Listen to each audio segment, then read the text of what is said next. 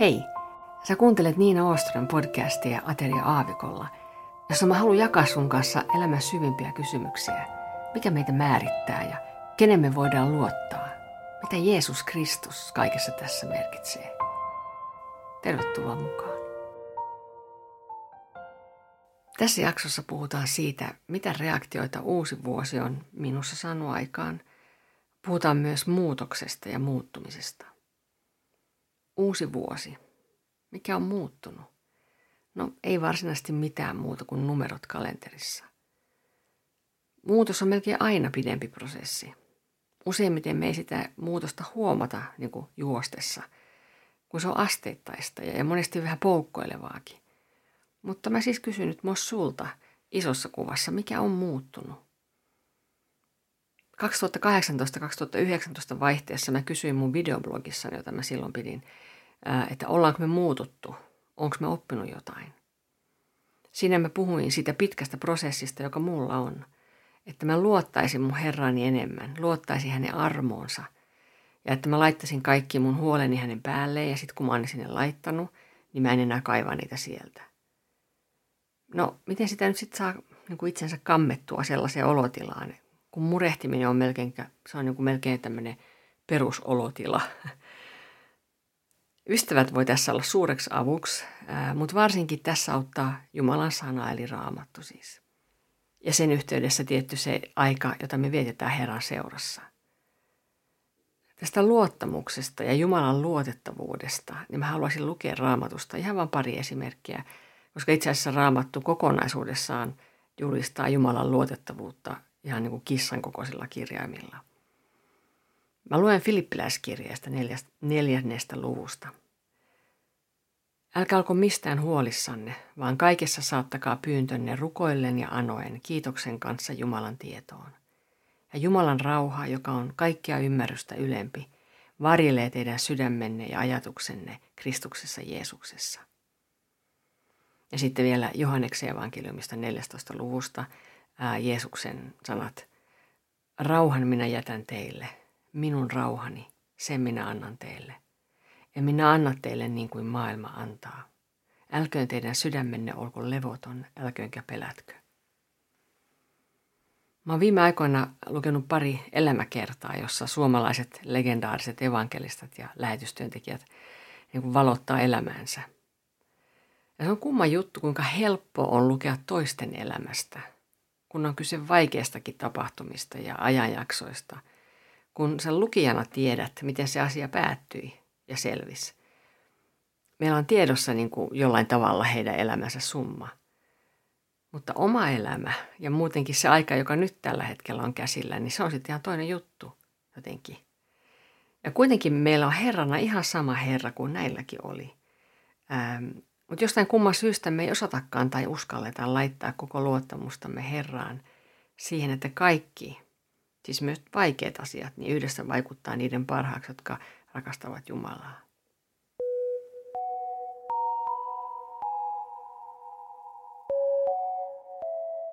Tämä alkanut vuosi on tyhjä paperi meidän edessä. Tietty siinä paperissa voi olla kaikenlaisia kalenterimerkintöjä, mutta silti ne on vain suunnitelmia, arvauksia, toiveita. Ja vaikka kaikki näyttäisi jopa todella valmiiksi pureskellulta ja suunnitellulta ja kaikki tarvittavat resurssit olisi olemassa, niin uusi vuosi on kuitenkin aina puhdas paperi. Silti Herralle se ei todellakaan ole sitä. Hän on vähän niin kuin se elämäkerran lukija, joka tietää, miten tarina päättyy ja mitä siinä välissä on. Ja hän ei ainoastaan tiedä, vaan hän myös välittää siitä, mitä päähenkilölle tapahtuu. Mutta mun tehtävä on kuitenkin tajuta se, että mä en hallitse elämää enkä olosuhteita. Jumala hallitsee ne. Miltä tämä musta tuntuu? Miltä tämä susta tuntuu? Mä luen Jaakobin kirjeestä yhden kohdan. Kuulkaa nyt te, jotka sanotte. Tänään tai huomenna matkustamme siihen ja siihen kaupunkiin. Viivymme siellä vuoden, käymme kauppaa ja saamme voittoa. Ettehän te tiedä, mitä huominen tuo tullessaan ja millainen on teidän elämänne. Savua te olette, joka hetken näkyy ja sitten haihtuu. Sen sijaan teidän tulisi sanoa, jos Herra tahtoo ja elämme, niin teemme tämän tai tuon. Jos Herra tahtoo ja elämme. Tämä on todella hyvä lause. Monesti samankaltainen ajatus lyhennetään kirjaimilla JHS, eli jos Herra suo. Tämä on hyvä peruslähtökohta.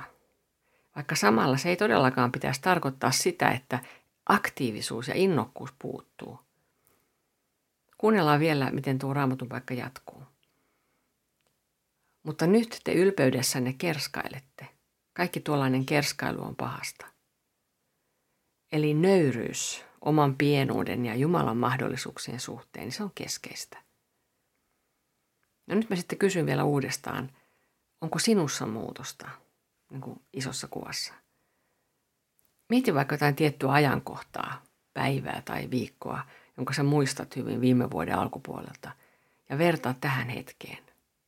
Ja nyt mä pyydän, että sä mietit sitä oikein, siis niin kuin mä oon pikkuaikaa hiljaa.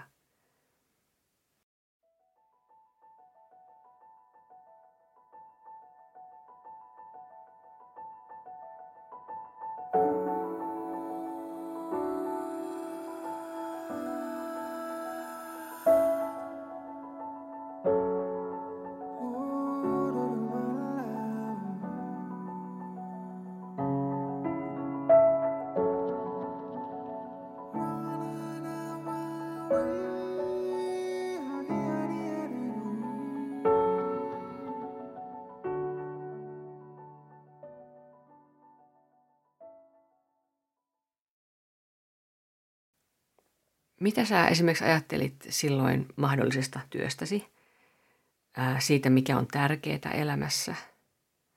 Mitä sä halusit saada aikaan? Mitä sä halusit tehdä? Mikä pelotti? Mikä huolestutti? Mitä sä ajattelit koronasta? Ja mitä sä ajattelit Herrasta ja suhteestasi häneen? Ollaanko me opittu jotain? Mitään? Kun me kuljetaan Jeesuksen kanssa, niin tarkoitus on muuttua. Tämä on tie, tämä ei ole paikka. Tämä on suhde, dynaaminen. Ja siis mä tarkennan vielä, että meidän on tarkoitus muuttua, ei Jeesuksen.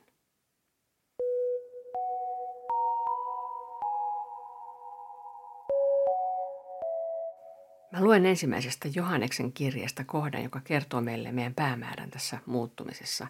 Ja tämä on hyvä pitää mielessä. Mä luen vähän sitä asiayhteyttä myös, en vaan sitä jaetta just. Tämä on ensimmäinen Johanneksen kirje, 3. luku.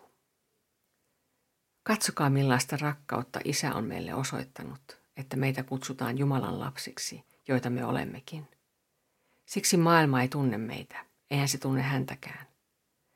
Rakkaani, nyt me olemme Jumalan lapsia, eikä vielä ole käynyt ilmi, mitä meistä tulee. Me tiedämme tulevamme hänen kaltaisikseen, kun hän ilmestyy, sillä me saamme nähdä hänet sellaisena kuin hän on. Jokainen, joka panee häneen tämän toivon, puhdistaa itsensä niin kuin hän on puhdas.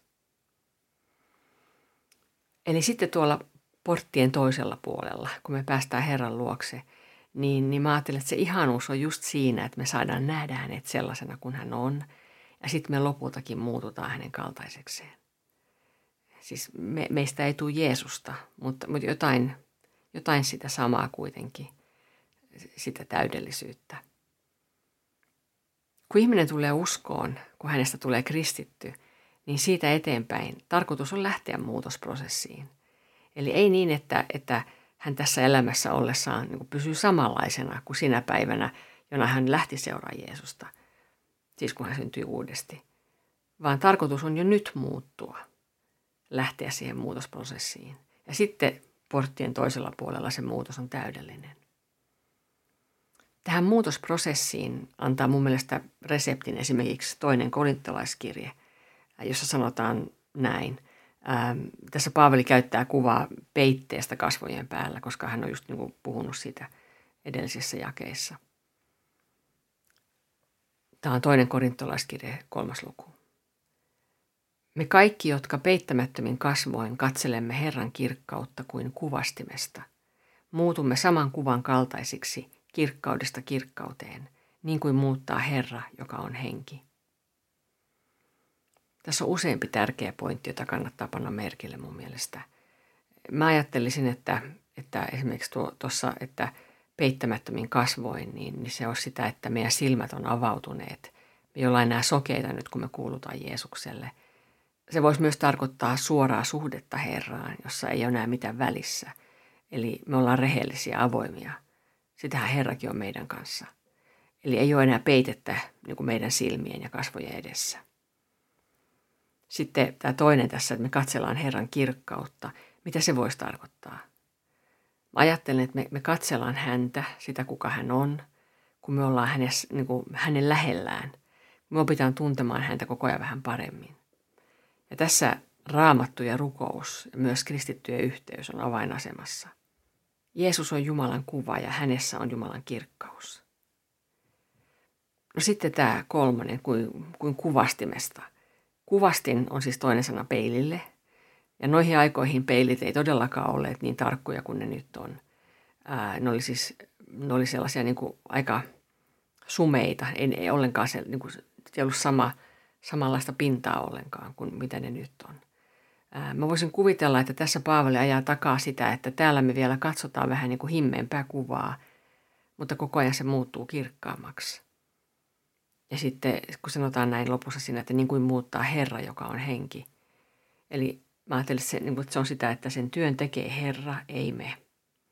Ja mun tehtävä on katsella sitä kuvaa, mutta Herra saa aikaan sen muutoksen. Herran pyhä henki meissä tekee sen.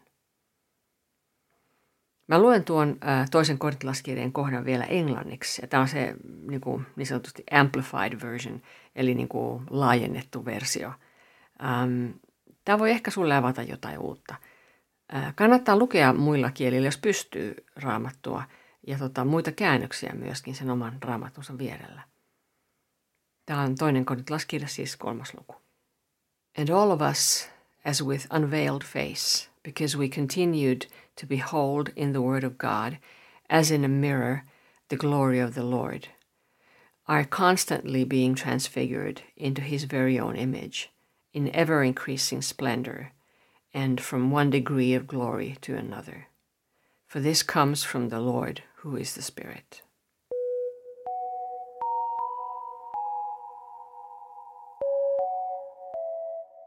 Miten korona on muuttanut mua?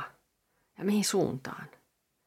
Ehkä me ainakin tällä hetkellä ymmärretään nyt paremmin, että tulevaisuus todellakin meidän kannalta on se tyhjä paperi. Mullakin keikat siirtyilee myöhempiä ajankohtiin ja ulkomaan työmatkat on todellakin osastoa, jos Herra suo. Mutta kuinka kauan niin kun me tätä oppia kannetaan mukanamme, jos asiat niin sanotusti normalisoituukin? Kuinka kauan me muistetaan, että tosiaankin kaikki on niin, että jos Herra suo? Ja sitten miten me annetaan sen vaikuttaa meidän innostukseen ja meidän aktiivisuuteen? Ollaanko me innostuneet ja aktiivisia? Miten Jeesus on muuttanut sua? Mieti sitä, ja jos on muuttanut, niin kiitä siitä. Ja siitä on sitten helpompi jatkaa lisää muutosta hänen kanssaan. Ja myös tällainen, että autetaan toisiamme kasvamaan. Ei ainoastaan, että jee, vaan myös kysymään vaikeistakin asioista toisiltamme. Ei meitä ole tarkoitettukaan yksin tallustelemaan. Onko sä huomannut, että Raamattu usein puhuu muodossa me tai te, vaikka jokaisella onkin oma henkilökohtainen suhteensa Herraan, tai suhteen puuttuminen, sekin on henkilökohtaista. Innostusta ja aktiivisuutta nyt tarvitaan, mutta myös uskollisuutta. Long-term commitment in the same direction. Eli samaan suuntaan kulkevaa pitkäaikaista sitoutuneisuutta. Ja tämän kanssa yhdessä samanaikaisesti sitten se näennäinen vastakohta, eli että me ollaan kuitenkin ketteriä muuttumaan, ehkä ulkoisesti, mutta perusmissio siis pysyy. Ja tästä mä haluaisin ottaa esimerkiksi sen, kun Israelin kansa erämaassa kulkiessaan, kun he lähtivät siis Egyptistä luvattuun maahan, he seurasi pilveä, jonka Jumala oli heille antanut. Mä luen, tämä löytyy 4. Mooseksen kirjasta luku 9. Kun asumus oli pystytetty, pilvi peitti asumuksen. Iltaisin sen ylle ilmestyi tulenkaltainen hohde, joka näkyi illasta aamuun asti. Näin oli aina. Pilvi peitti sen päivällä ja tulenhohde yöllä. Aina pilven kohotessa teltan päältä israelilaiset lähtivät liikkeelle.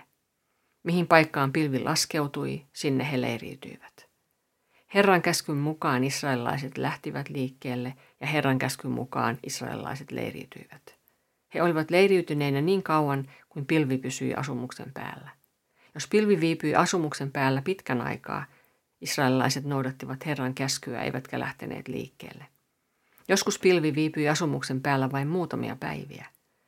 Herran käskyn mukaan he silloinkin olivat leiriytyneinä ja Herran käskyn mukaan he lähtivät liikkeelle. Jos pilvi joskus pysyi paikallaan vain illasta aamuun ja kohosi aamulla, he lähtivät silloinkin liikkeelle. Samoin jos pilvi pysyi paikallaan päivän ja yön ja sitten kohosi, he lähtivät liikkeelle. Jos pilvi viipyi asumuksen päällä pari päivää tai kuukauden tai vielä pitemmän ajan, israelilaiset olivat leiriytyneinä eivätkä lähteneet liikkeelle. Mutta kun pilvi kohosi, he lähtivät liikkeelle. Se pysyvä oli se, että Herraa seurataan, ei ketään muuta.